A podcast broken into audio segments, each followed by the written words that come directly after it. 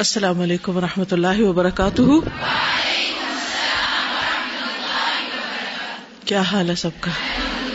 الحمد للہ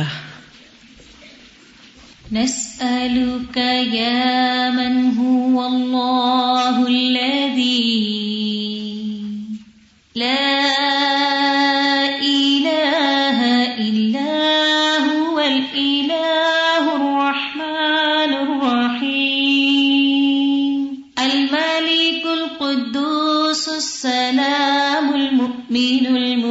المهيمن العزيز الجبار.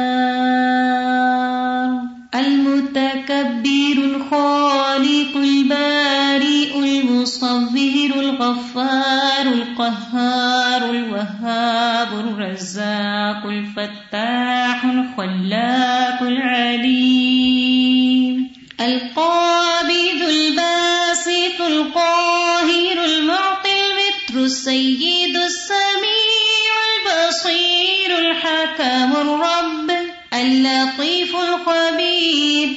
الحليم العظيم، الغفور الشكور، القريب الكبير الحفيظ المقيت،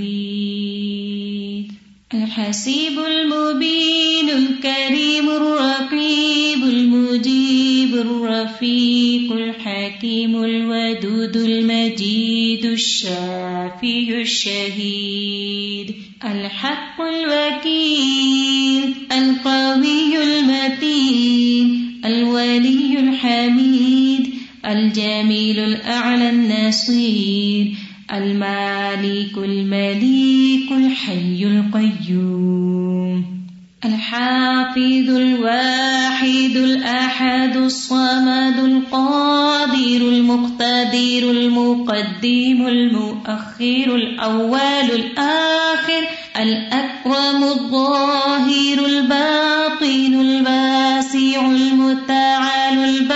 التواب الديان العفو الرؤوف الجواد المنان الطيب الغني الحفي العلي الستير القدير المولى المحسن الوارث المحيط الصبوح الذي ليس كمثله شيء وهو السميع البصير. نحمده ونسلي على رسوله الكريم اما بعد فاعوذ بالله من الشيطان الرجيم. بسم الله الرحمن الرحيم. رب اشرح لي صدري ويسر لي امري واحلل عقدة من لساني يفقهوا قولي آج ہم الاسماء الحسنى میں سے اللہ سبحانہ وتعالی کا نام الالہ پڑھیں گے۔ الالہ کا لفظ الف لام ہے سے ہے۔ الہ کا معنی ہے معبود، جس کی عبادت کی جائے، جو عبادت کا حقدار ہو۔ وہ عبادت کا مستحق کیوں ہے؟ اس لیے کہ وہ ایسی صفات رکھتا ہے جو اس بات کا تقاضا کرتی ہیں کہ اس کی عبادت کی جائے یعنی اپنی صفات کی بنا پر، اپنے کمالات کی بنا پر، ایسے کاموں کی بنا پر، کہ جس کی وجہ سے اس سے محبت کی جاتی ہے۔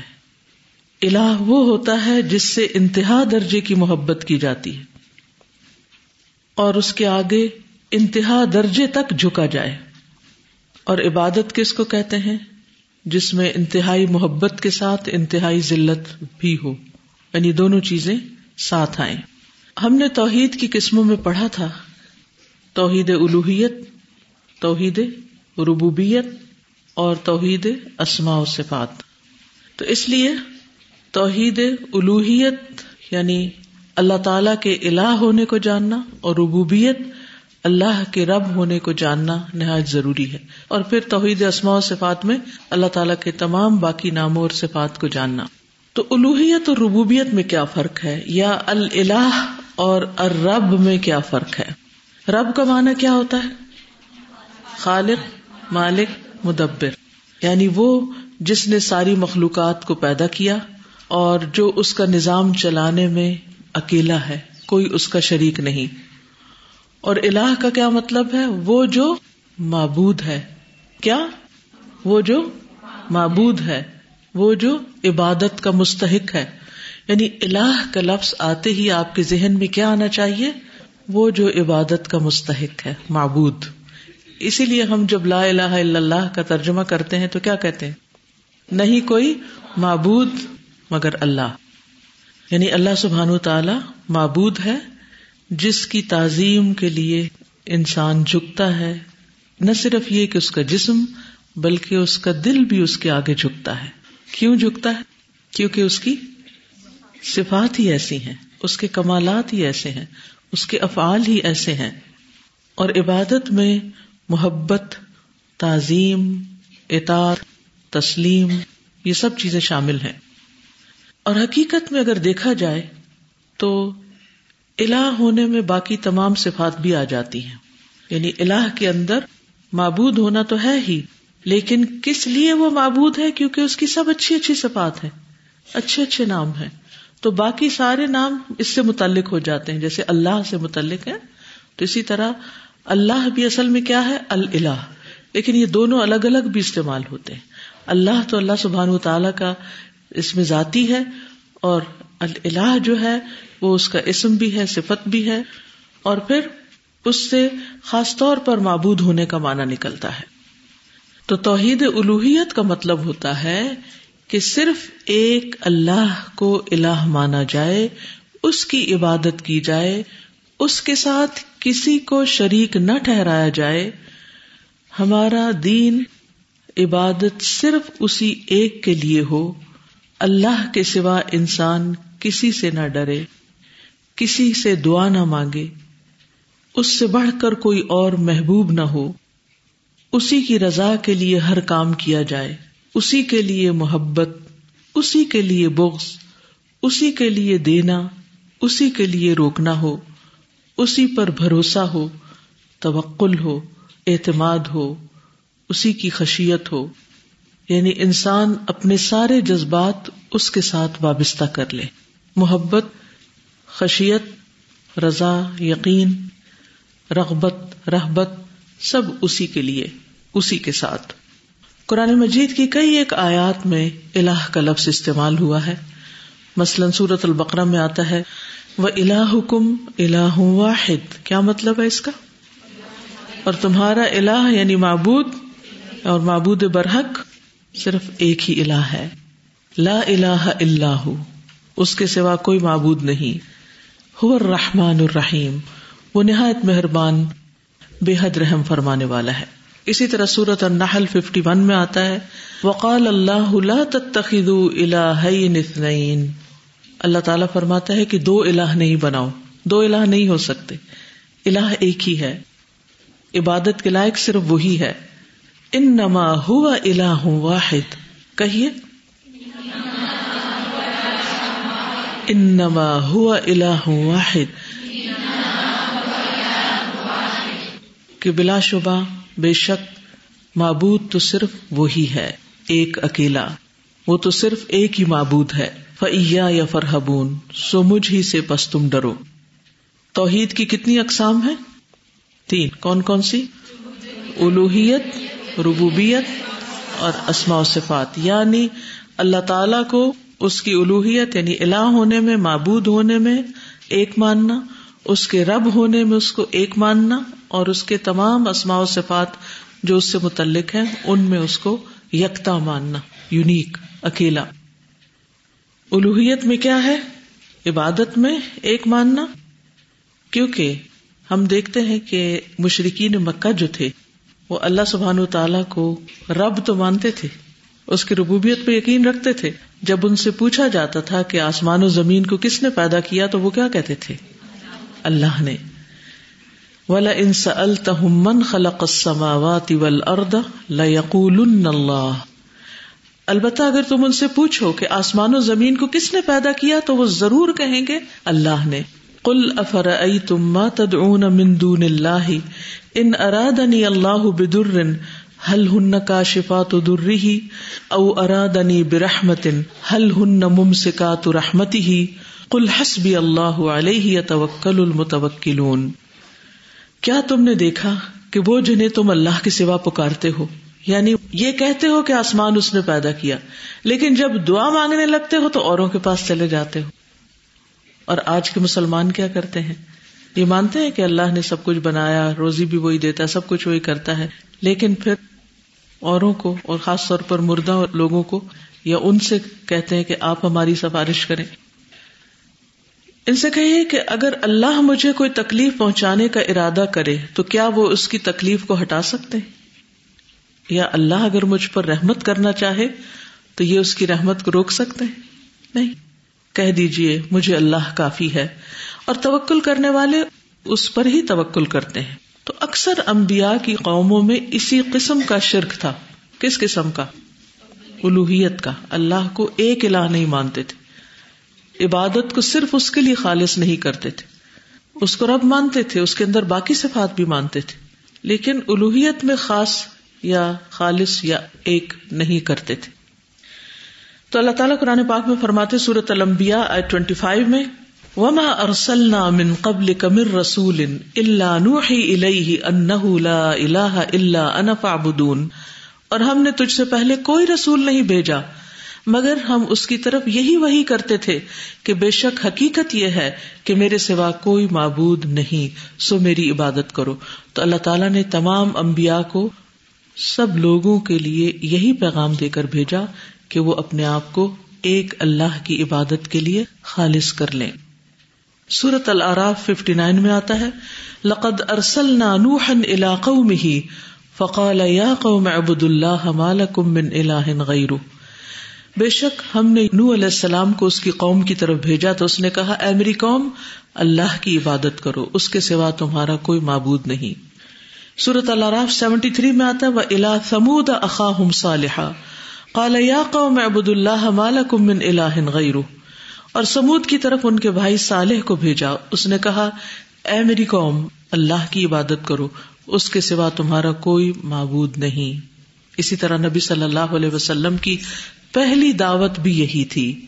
ربیہ بن عباد دہلی کہتے ہیں، جنہوں نے جاہلیت کا زمانہ بھی پایا، پھر بعد میں مسلمان بھی ہوئے۔ وہ کہتے ہیں کہ میں نے رسول اللہ صلی اللہ علیہ وسلم کو ظلم مجاز نامی بازار میں لوگوں کے سامنے اپنی دعوت پیش کرتے ہوئے دیکھا۔ آپ فرما رہے تھے، یا الناس، قولوا لا الہ الا اللہ تفلحوا اے لوگو، تم کہو کہ اللہ کے سوا کوئی الہ نہیں تو تم کامیاب ہو جاؤ گے۔ اور وہ گلیوں میں داخل ہوتے جاتے اور لوگ ان کے گرد جمع ہوتے جاتے۔ کوئی ان سے کچھ نہیں کہہ رہا تھا۔ اور آپ صلی اللہ علیہ وسلم خاموش ہوئے بغیر ایک بات دوہرائے چلے جا رہے تھے اور وہ کیا تھی؟ یا الناس قولوا لا الہ الا اللہ تفلحوا کہیے۔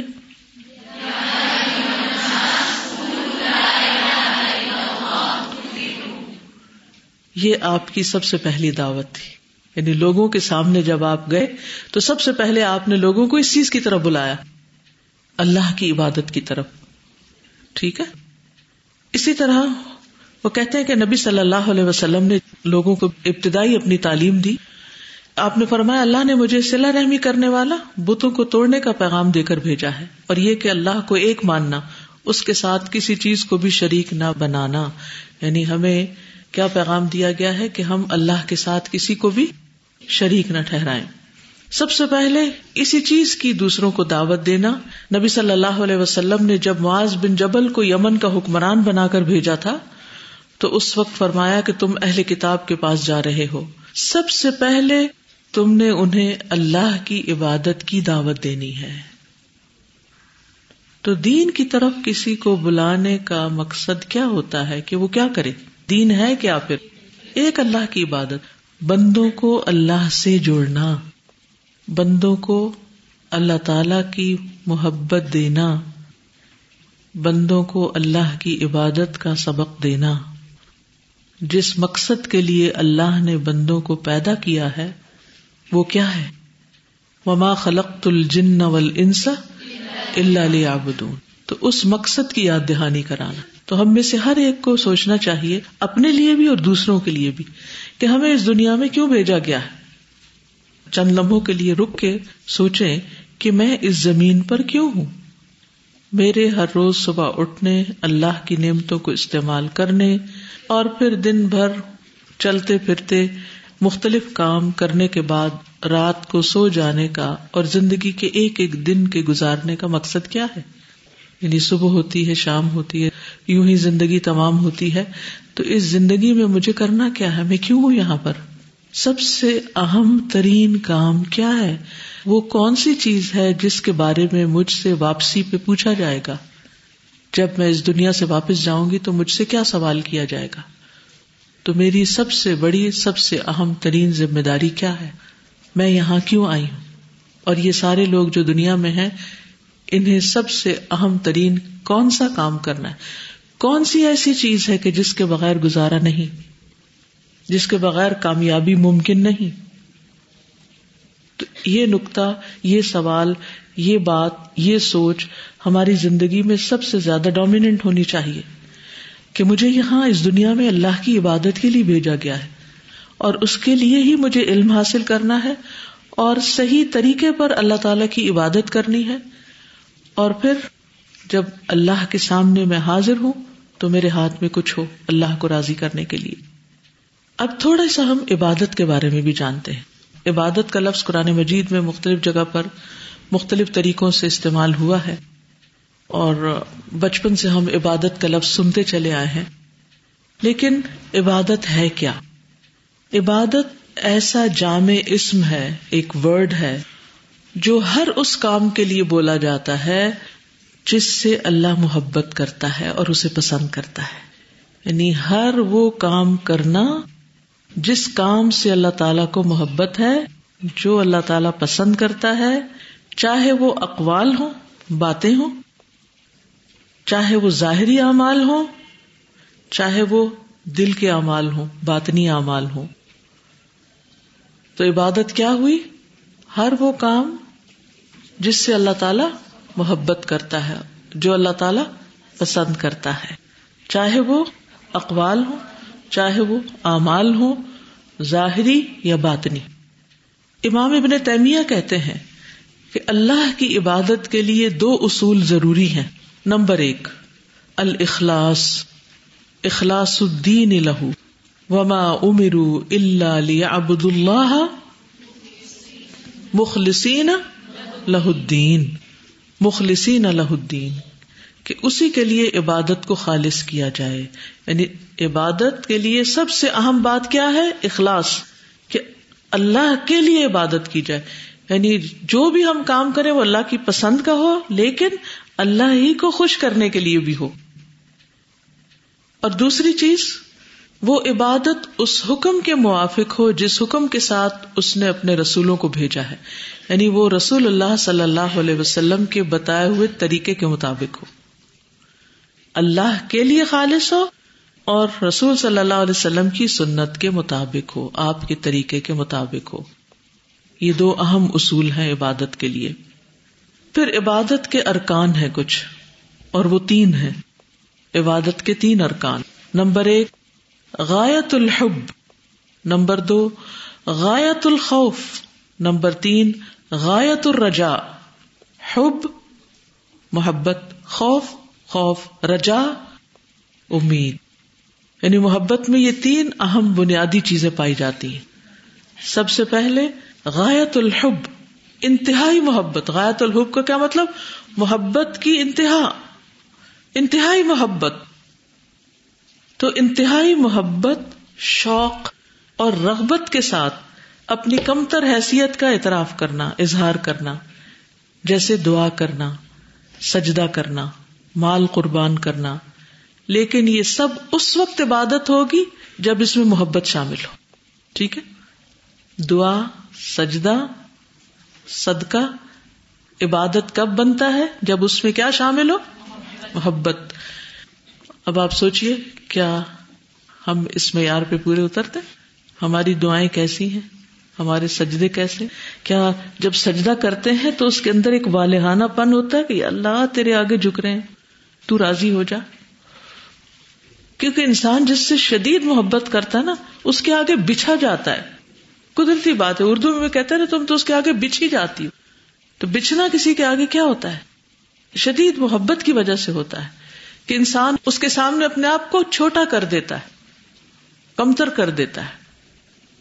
تو اللہ تعالی کی عبادت اس وقت ہوتی ہے جب ہماری دعاؤں کے اندر شوق اور محبت اور رغبت یہ شدید ترین ہو۔ اور اگر نہیں تو اس کو پیدا کرنے کی کوشش کرنی۔ کیونکہ ولدین آمن اشد حب اللہ وہ لوگ جو ایمان لائے اللہ سے محبت میں کہیں زیادہ ہیں۔ نمبر دو، غایت الخوف اور نمبر تین، غایت الرجا یہ دونوں ہمیں قرآن مجید کی اس آیت سے پتہ چلتی ہیں۔ سورت بنی اسرائیل کی آیت ففٹی سیون الا اکلین ید اون یب تغون الا ربی الوسیلتا ایہم اقرب، ویرجون رحمتہ، ویخافون عذابہ۔ ان عذاب ربی کا کان محدورا وہ لوگ جنہیں یہ پکارتے ہیں، وہ خود اپنے رب کی طرف وسیلہ ڈھونڈتے ہیں۔ یعنی جن بزرگوں کو، جن نیک لوگوں کو یہ سمجھتے ہیں کہ وہ ان کے لیے کچھ کر دیں گے، وہ خود کیا کرتے ہیں؟ وہ خود کیا چاہتے ہیں؟ وہ خود اس بات کی کوشش میں کہ وہ اپنے رب کے زیادہ قریب کیسے ہو سکے اور وہ اس کی رحمت کی امید رکھتے ہیں اور اس کے عذاب سے ڈرتے ہیں۔ تو غایت الخوف بھی ہے اور غایت الرجا بھی ہے۔ بے شک تیرے رب کا عذاب وہ ہے جس سے ہمیشہ ڈرا جاتا ہے۔ پھر عبادت کی اقسام۔ عبادت کی اقسام۔ عبادت کی وہ اقسام جن کا اللہ نے حکم دیا ہے، وہ ہے اسلام، ایمان، احسان۔ اور اسی میں سے ہے دعا کرنا، خوف کھانا، امید کرنا، توکل کرنا، رغبت کرنا رحبت ڈرنا۔ انکساری اور آجزی کرنا، خشیت اور انابت، مدد چاہنا، پناہ چاہنا، مدد مانگنا، ذبح کرنا، نظر ماننا، اور اس کے علاوہ بھی دیگر اقسام جس کا اللہ تعالیٰ نے ہمیں حکم دیا ہے کہ سب کچھ اللہ ہی کے لیے ہو۔ تو عبادت کی کوئی بھی قسم غیر اللہ کے لیے جائز نہیں، کسی اور کے لیے نہیں۔ اور جو ایسا کرے اللہ کے ساتھ کسی اور کو اس میں شریک کر لے تو وہ ایک طرح سے شرک کر رہا ہوتا ہے۔ خواہ وہ اللہ تعالی کے خالق، مالک، رب ہونے کا اقرار ہی کیوں نہ کر رہا ہو۔ قرآن مجید میں اللہ تعالیٰ فرماتے سورت النساء، آیت نمبر تھرٹی سکس میں وا ابود اللہ ولا تشری کو بھی شعی اور اللہ کی عبادت کرو اور اس کے ساتھ کسی کو شریک نہ بناؤ۔ وا ابود اللہ ولا تشری کو بھی شیا تو اللہ تعالیٰ کیا چاہتا ہے کہ عبادت کیسی ہو؟ اس میں کسی اور کو شریک نہ کیا جائے۔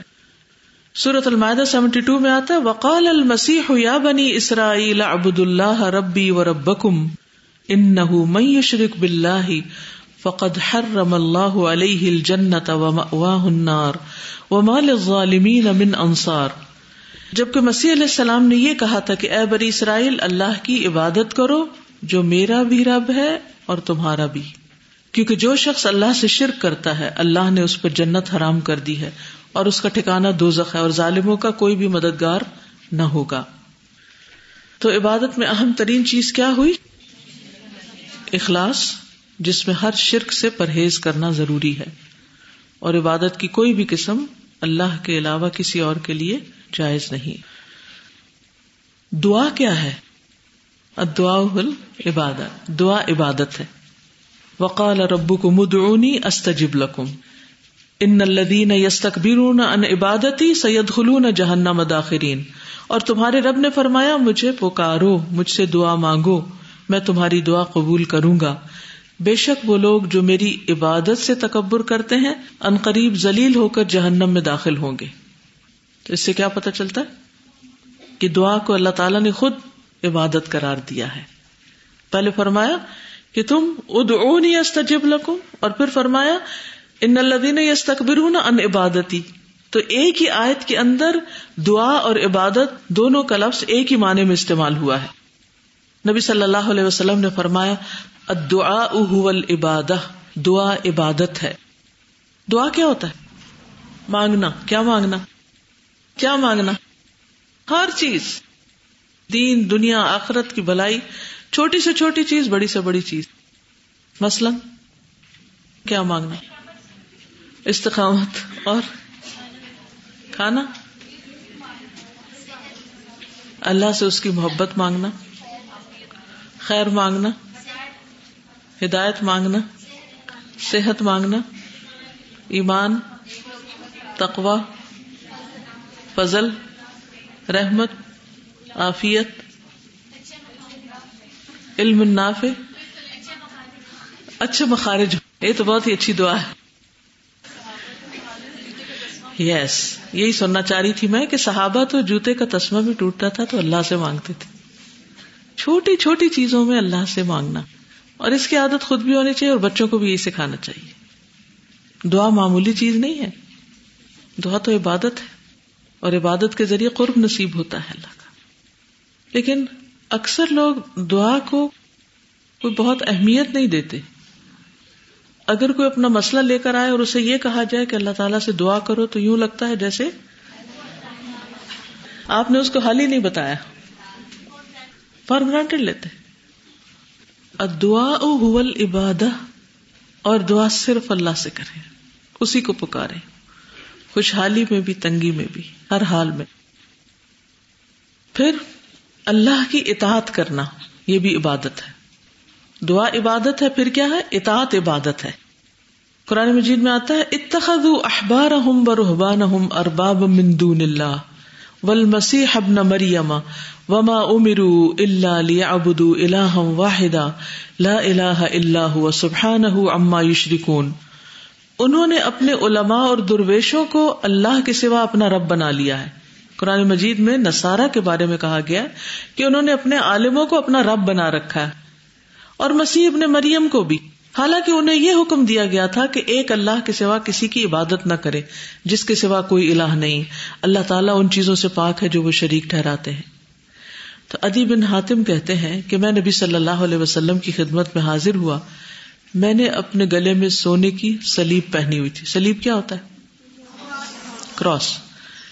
آپ صلی اللہ علیہ وسلم نے فرمایا، ادی، اس بت کو اپنے سے دور کرو۔ یعنی سلیب کو کیا کہا گیا؟ بت۔ پھر میں نے آپ صلی اللہ علیہ وسلم کو سورت برات کی آیت پڑھتے ہوئے سنا۔ اتخذو احبار رحبان باب مندون اللہ۔ پھر آپ صلی اللہ علیہ وسلم نے فرمایا، وہ لوگ ان کی عبادت نہیں کرتے تھے، لیکن اگر وہ علماء ان کے لیے کوئی چیز حلال کر دیتے تو اسے وہ حلال سمجھتے تھے۔ اسی طرح علماء کی طرف سے حرام کی ہوئی چیز کو وہ حرام سمجھتے تھے، چاہے اللہ نے حرام نہ بھی کی ہو۔ تو یہی ان کی عبادت ہے۔ یعنی علماء کی عبادت کیا ہے؟ ان کے حلال کیے ہوئے کو حلال سمجھنا، ان کے حرام کیے ہوئے کو حرام سمجھنا بغیر دلیل کے۔ اگر کوئی عالم دلیل کے ساتھ آپ کو بتا رہا ہے کہ قرآن مجید میں اس چیز کو حرام کیا گیا ہے یا نبی صلی اللہ علیہ وسلم کی کسی حدیث سے کوئی بات وہ بتا رہا ہے، دلیل کے ساتھ تو پھر عالم کی عبادت نہیں، وہ تو صرف ایک ذریعہ ہے میڈیم ہے، وہ تو آپ کو بتا رہا ہے کیا جائز اور کیا جائز نہیں۔ لیکن اگر وہ کوئی دلیل نہیں دے رہا اور وہ صرف اپنی رائے دے رہا ہے کہ یہ چیز تم لوگ استعمال نہ کرو اور اس کو اپنے لیے حرام کر لو، تو ایسا کرنا دراصل پھر اس کی عبادت کرنا ہے، کیونکہ یہ اللہ تعالیٰ پر جھوٹ باندھنا ہے کہ ہاضا حلال ان و حاضا حرام ان اپنے پاس سے کسی چیز کو حلال یا حرام کہتے رہنا۔ تو کیا کرنا چاہیے؟ اندھا دھن کسی کی پیروی نہیں کرنی چاہیے اور اطاعت اللہ ہی کی ہونی چاہیے۔ حلال اور حرام کا اختیار اللہ تعالی ہی کے لیے ہے۔ کسی اور کو یہ حق نہیں دیا گیا کہ وہ بندوں کے لیے حلال چیزوں کو حرام کر دے۔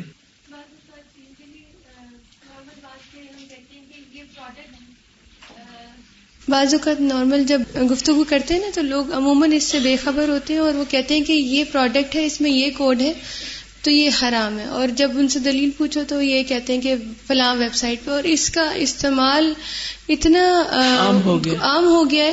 مطلب ایک ہے ریسرچ ورک اور اس کو کرنا اور ایک اس کو خود سے دے دینا کہ حرام ہے۔ اگر آپ نہیں کھانا چاہتے یا نہیں اپنی فیملی کو کھلانا چاہتے تو وہ الگ بات ہے۔ آپ اس سے کہیں کہ یہ مشکوک چیز ہے۔ تو اس میں کیا ہے؟ ہم اس کو اس کو گفتگو میں اور پھر اس کو اپنی عملی زندگی میں کیسے اپلائی کر سکتے ہیں کہ اگر ہمیں ڈاؤٹ ہے کہ یہ چپس کا ہاں، ہم یہ کہہ سکتے ہیں کہ یہ چیز ڈاؤٹ فل ہے مشکوک ہے۔ پرہیز بہتر ہے کیونکہ تقوا اس چیز کا نام ہے کہ انسان ڈاؤٹ فل چیزوں کو چھوڑ دے۔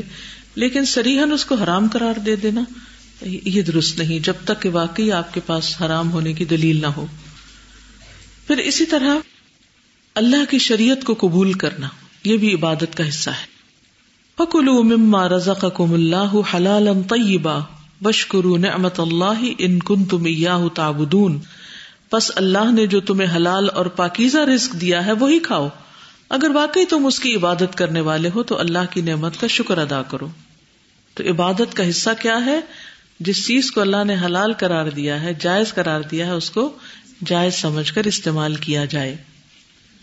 پھر اللہ سے ڈرنا، اللہ کا خوف، اللہ کا ڈر، یہ بھی اللہ کی عبادت کا حصہ ہے۔ یہ بھی عبادت ہے۔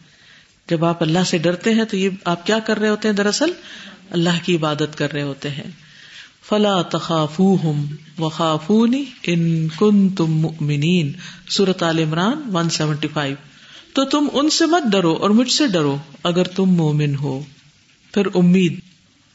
سورت القحف آیت ون ٹین فمن كان يرجو لقاء ربه فليعمل عملا صالحا ولا يشرك بعبادة ربه احدا پس جو کوئی اپنے رب سے ملاقات کی امید رکھتا ہو تو لازم ہے کہ وہ نیک عمل کرے اور وہ اپنے رب کی عبادت میں کسی کو شریک نہ کرے۔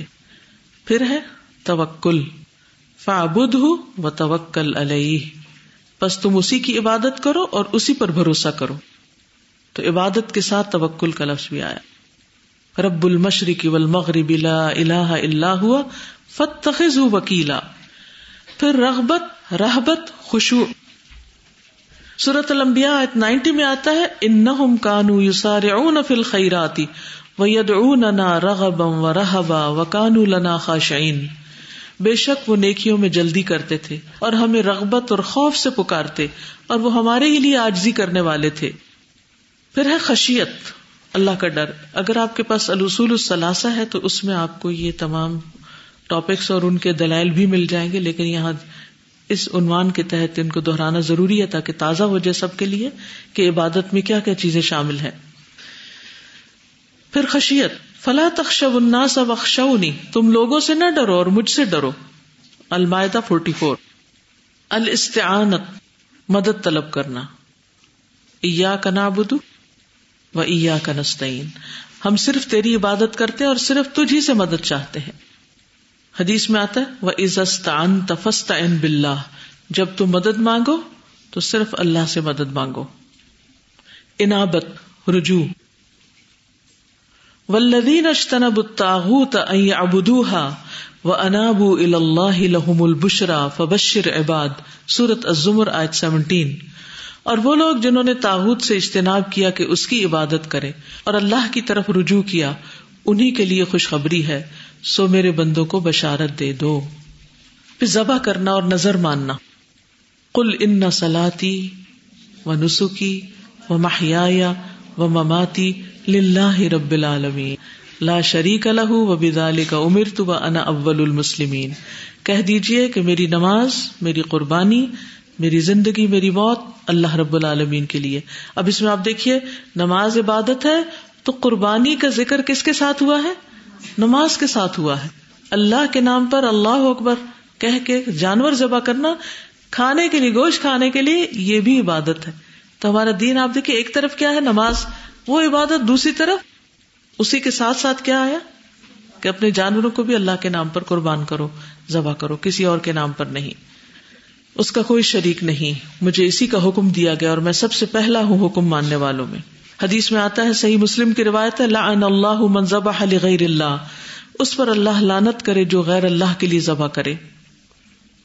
پھر اسی طرح جو معصیت کی نظر مان لے اس کو نظر پوری نہیں کرنی چاہیے۔ حدیث سے پتہ چلتا ہے کہ اللہ کی نافرمانی کی کوئی نظر مان لے۔ مثلا یہ کہ, کہ میں یہ نظر مانتا ہوں کہ میں فلاں سے نہیں بولوں گا تو اس طرح کی نظر نہیں ماننی چاہیے۔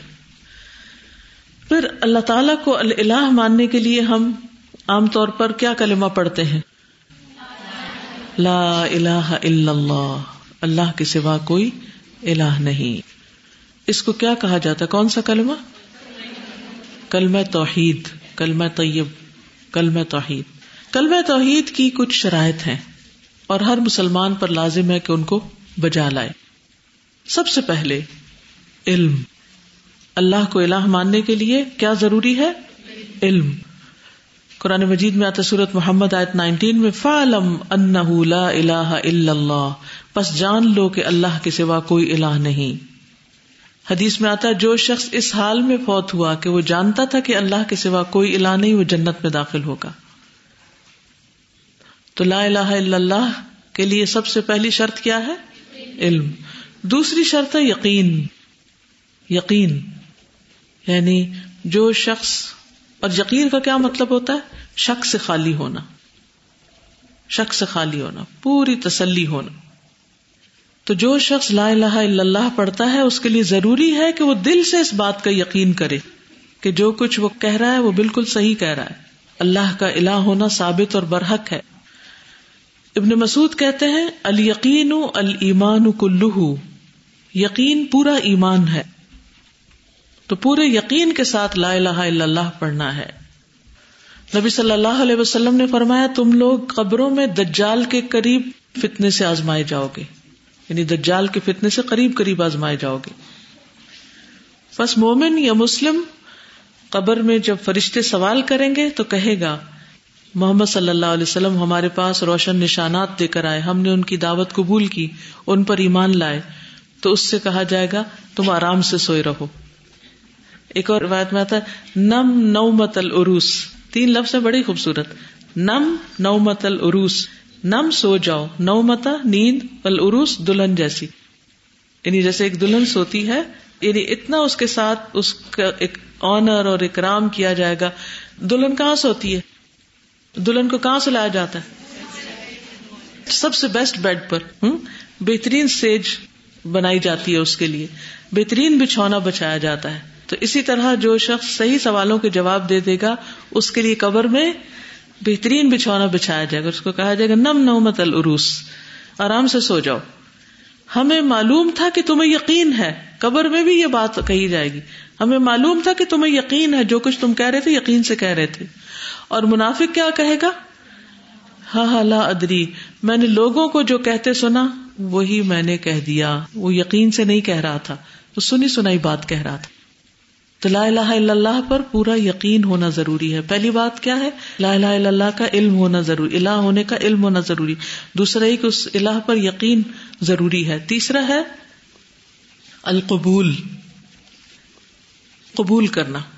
ایسا قبول جو رد کے الٹ ہو، ریجیکٹ نہ کرنا، قبول کرنا۔ یعنی کیا قبول کرنا؟ اللہ کے ایک الہ ہونے کی دعوت کو قبول کرنا۔ محمد صلی اللہ علیہ وسلم کے نبی ہونے کو قبول کرنا۔ آپ دیکھیے کہ یہود و نصارہ کے پاس کیا علم تھا کہ اللہ ایک ہے اور محمد صلی اللہ علیہ وسلم اللہ کے رسول ہے ہاں نا، ان کے دل میں یقین تھا۔ یس یا رفون کما یا رفون اب نہ پکا یقین تھا کہ یہ رسول ہے لیکن کیا انہوں نے قبول کیا؟ نہیں قبول کیا۔ تو قبولیت ضروری ہے اس کلمے کی۔ پھر اسی طرح مشرقین جانتے تھے اللہ نے پیدا کیا سب کو، لیکن اللہ کو ایک الہ کے طور پر قبول نہیں کرتے تھے۔ چوتھی چیز ہے انقیاد، متی ہونا سرینڈر کرنا، جھک جانا، پیروی کرنا۔ یعنی قبول کرنے کے بعد پھر وہی کرنا جو کہا جا رہا ہے۔ تسلیم کر لینا، مان لینا۔ انیبو الا ربکم و اسلم لہو حدیث میں آتا ہے، مومن فرما بردار اونٹ کی طرح ہوتا ہے۔ اسے جہاں لے جایا جائے، وہ چل پڑتا ہے۔ یعنی اللہ کا جو حکم اسے بتایا جائے، اس کو مان جاتا ہے۔ پھر پانچواں ہے الصدق، سچائی۔ یعنی سد کے دل کے ساتھ اس بات کی گواہی دینا کہ لا الہ الا اللہ محمد الرسول اللہ۔ اور جو ایسا کرے گا، اس کو جنت میں داخل کر دیا جائے گا۔ پھر ہے اخلاص۔ فعبد اللہ مخلص اللہ الدین ہر طرح کی ریاکاری اور شرک سے پاک اللہ کی عبادت کرنا۔ اللہ کو الہ ماننا۔ پھر اللہ اور اس کے رسول کے لیے محبت رکھنا۔ پھر آٹھویں چیز ہے، اللہ کے سوا جس کی بھی عبادت کی جاتی ہے، سب کا انکار کرنا۔ جیسے، لا الہ۔ اس میں کیا ہے؟ جب ہم کہتے ہیں لا الہ، تو کیا کہہ رہے ہوتے ہیں؟ کوئی بھی الہ نہیں، سب کا انکار کر رہے ہیں۔ ہم نے یہ بھی پڑھا تھا کہ ولی اللہ السما الحسن فد اللہ کے لیے ہے اچھے اچھے نام، ان ناموں کے ساتھ کیا کرو؟ اس کو پکارو۔ اس میں دو طرح کی دعا بتائی تھی میں نے۔ ایک دعائیں عبادت اور دوسری دعائیں مسئلہ۔ شابش شکر، یاد ہے۔ تو دعائیں عبادت کیا ہے؟ یعنی اللہ کو جب الہ مانیں گے تو پھر اس کے الہ ہونے کا حق ادا کریں گے۔ یعنی اس کی عبادت کریں گے۔ دعائیں عبادت میں خود عبادت ہی شامل ہے۔ مما خلق الجن ول انسا اللہ عبادت کیسی؟ کیسی عبادت کرنی چاہیے؟ انتا ابود اللہ کا ان کا تراہ علم تکن تراہ ف ان یارا کا اللہ کی عبادت ایسے کرو جیسے تم اسے دیکھ رہے ہو۔ اگر یہ نہ ہو تو یہ خیال رہے کہ وہ تمہیں دیکھ رہا ہے۔ پھر اللہ کو راضی کرنے والا عمل۔ رسول اللہ صلی اللہ علیہ وسلم نے فرمایا، اللہ نے تمہارے لیے تین باتوں کو پسند کیا ہے۔ ان میں سے ایک ہی ہے، اس نے اس بات کو پسند کیا کہ تم صرف اسی کی عبادت کرو، اس کے ساتھ کسی کو شریک نہ ٹھہراؤ۔ اللہ کی رسی کو مضبوطی سے تھامے رکھو، تفرقہ بازی سے بچو۔ تو جو ایسا کرے گا، اللہ تعالیٰ اس سے راضی ہو جائے گا۔ پھر اسی طرح ہمیں عبادت کے لیے وقت نکالنا چاہیے۔ عبادت کو اپنی پرائرٹی بنانا چاہیے۔ جیسے نماز پڑھنی ہے تو کیا کرنا چاہیے؟ اپنے باقی ٹائم ٹیبل کو اس کے مطابق سیٹ کرنا چاہیے۔ نبی صلی اللہ علیہ وسلم نے فرمایا، اللہ تعالیٰ فرماتے ہیں، اے ابن آدم، تم اپنے آپ کو میری عبادت کے لیے فارغ کر لو یعنی وقت نکالو۔ میں تمہارے دل کو بے نیازی سے بھر دوں گا اور تمہارا فخر دور کر دوں گا۔ یعنی تم اللہ کے بن جاؤ تو اللہ تعالیٰ تمہاری ساری ضرورتیں پوری کرے گا۔ تمہاری محتاجی فخر دور ہو جائے گا۔ لیکن اگر تم ایسا نہیں کرو گے یعنی اس کی عبادت کی طرف توجہ نہیں دو گے، محبت سے عبادت نہیں کرو گے، تو میں تمہارے دونوں ہاتھوں کو کاموں میں مشغول کر دوں گا۔ اس کے باوجود تمہارا فقر دور نہیں کروں گا۔ یعنی تم محنت بھی کرو گے، کام بھی کرو گے، لیکن تمہاری ضروریات پوری نہیں ہوگی تمہاری محتاجی ختم نہیں ہوگی۔ کیونکہ بعض اوقات ہم یہ بہانا کرتے نا کہ کیا کریں، بہت کام ہے، نماز کے لیے وقت نہیں نکلتا، یا نماز کو آخری وقت میں پڑھتے ہیں، یا بس ٹالنے والی بات کرتے ہیں اچھا یہ کر لیں، وہ کر لیں، وہ کر لیں، اور پھر نماز آخر میں اور اس میں اللہ کو پوری طرح یاد بھی نہیں کرتے، ڈھنگ سے دعا بھی نہیں مانگتے، تو پھر کیا ہوتا ہے؟ کوئی کام بھی نہیں ہوتا، ہر چیز بے برکتی ہو جاتی۔ آپ اس کا تجربہ کر کے دیکھ لیں، نمازوں کو اپنے صحیح وقت پر ادا کریں۔ تسلی اور توجہ سے ادا کریں اور پھر دیکھیں باقی کام ہوتے ہیں کہ نہیں ہوتے۔ لیکن جب ہماری پرائرٹی سارے کام ہو جاتے ہیں کہ سارے کام کر کے کہیں نماز کو بھی فٹ کر لیں، پھر بے برکتی ہی بے برکتی۔ تو اگر آج کے اس نام کے بعد آپ کی عبادت، آپ کی پرائرٹی ہو جاتی ہے اور اس کو آپ کسی قیمت میں نہیں چھوڑتے، اللہ یہ کہ کوئی کبھی انسان بیمار ہوتا ہے، سفر پہ ہوتا ہے، کوئی مجبوری ہو جاتی، کوئی ایسا پریشر آ جاتا ہے، وہ الگ بات ہے۔ لیکن ایک زندگی کی عادت ہی بنا لینا کہ نماز سب سے آخر میں، عبادت سب سے بعد میں، بس کسی وقت کر لیں گے۔ شادی اٹینڈ کرنے گئے ہیں تو سارا فوکس کس پہ ہے؟ کپڑوں پہ میک اپ پہ، باقی سب چیزوں پہ۔ نماز کے بس دو ٹوکرے ایک طرف ہو کے مار لیں گے۔ شادی کے دن بھی اگر کوئی اپنی تسلی کے ساتھ نماز ادا کرتا ہے تو وہ ہے اللہ کا بندہ جو سب سے زیادہ اللہ سے محبت کرتا ہے۔ اور پھر شادی کے بعد فجر کی نماز جو مرد مسجد میں پڑھتا ہے، وہ واقعی اللہ کا بندہ ہے، وہ واقعی اللہ کی عبادت کرنے والا ہے۔ عبادت کے بارے میں قبر میں بھی سوال ہوگا نا۔ ایک سوال میں آتا ہے کہ ماں کن تابود تم کس کی عبادت کرتے تھے؟ تو مومن کیا جواب دیتا ہے؟ کن تو آبد اللہ میں اللہ کی عبادت کرتا تھا۔ قیامت کے دن عبادت کے لحاظ سے گروہ بندی ہوگی۔ جہاں امتحان المومنین ہوگا، آپ نے عقیدہ واسطیہ میں پڑھا۔ کہ جب اللہ تعالیٰ آئیں گے اس شکل کے علاوہ جس میں لوگ اس کو پہچان نہیں پائیں گے، تو پوچھیں گے تم کس کا انتظار کر رہے ہو؟ کہیں گے ہم اپنے رب کا انتظار کر رہے ہیں۔ پھر اس وقت اللہ تعالیٰ اپنی پنڈلی دکھائیں گے تو سب کیا کریں گے؟ سجدے میں گر جائیں گے۔ کون نہیں گر پائے گا؟ جو دنیا میں سجدہ نہیں کرتا تھا۔ اکڑ جائے گی اس کی کمر اور پیچھے گر جائے گا۔ اس کے برعکس عبادت گزار عرش کے سائے تلے ہوں گے۔ حدیث میں آتا ہے، نبی صلی اللہ علیہ وسلم نے فرمایا، سات قسم کے آدمیوں کو اللہ تعالیٰ اس دن اپنے عرش کے سائے میں جگہ عطا فرمائے گا۔ جس دن اس کے سائے کے علاوہ کہیں سایہ نہ ہوگا۔ ان میں سے ایک وہ نوجوان جس کی جوانی عبادت میں گزری، جو اپنے رب کی عبادت میں پرورش پاتا رہا۔ ایک اور حدیث میں آتا ہے، مسند احمد کی حدیث ہے۔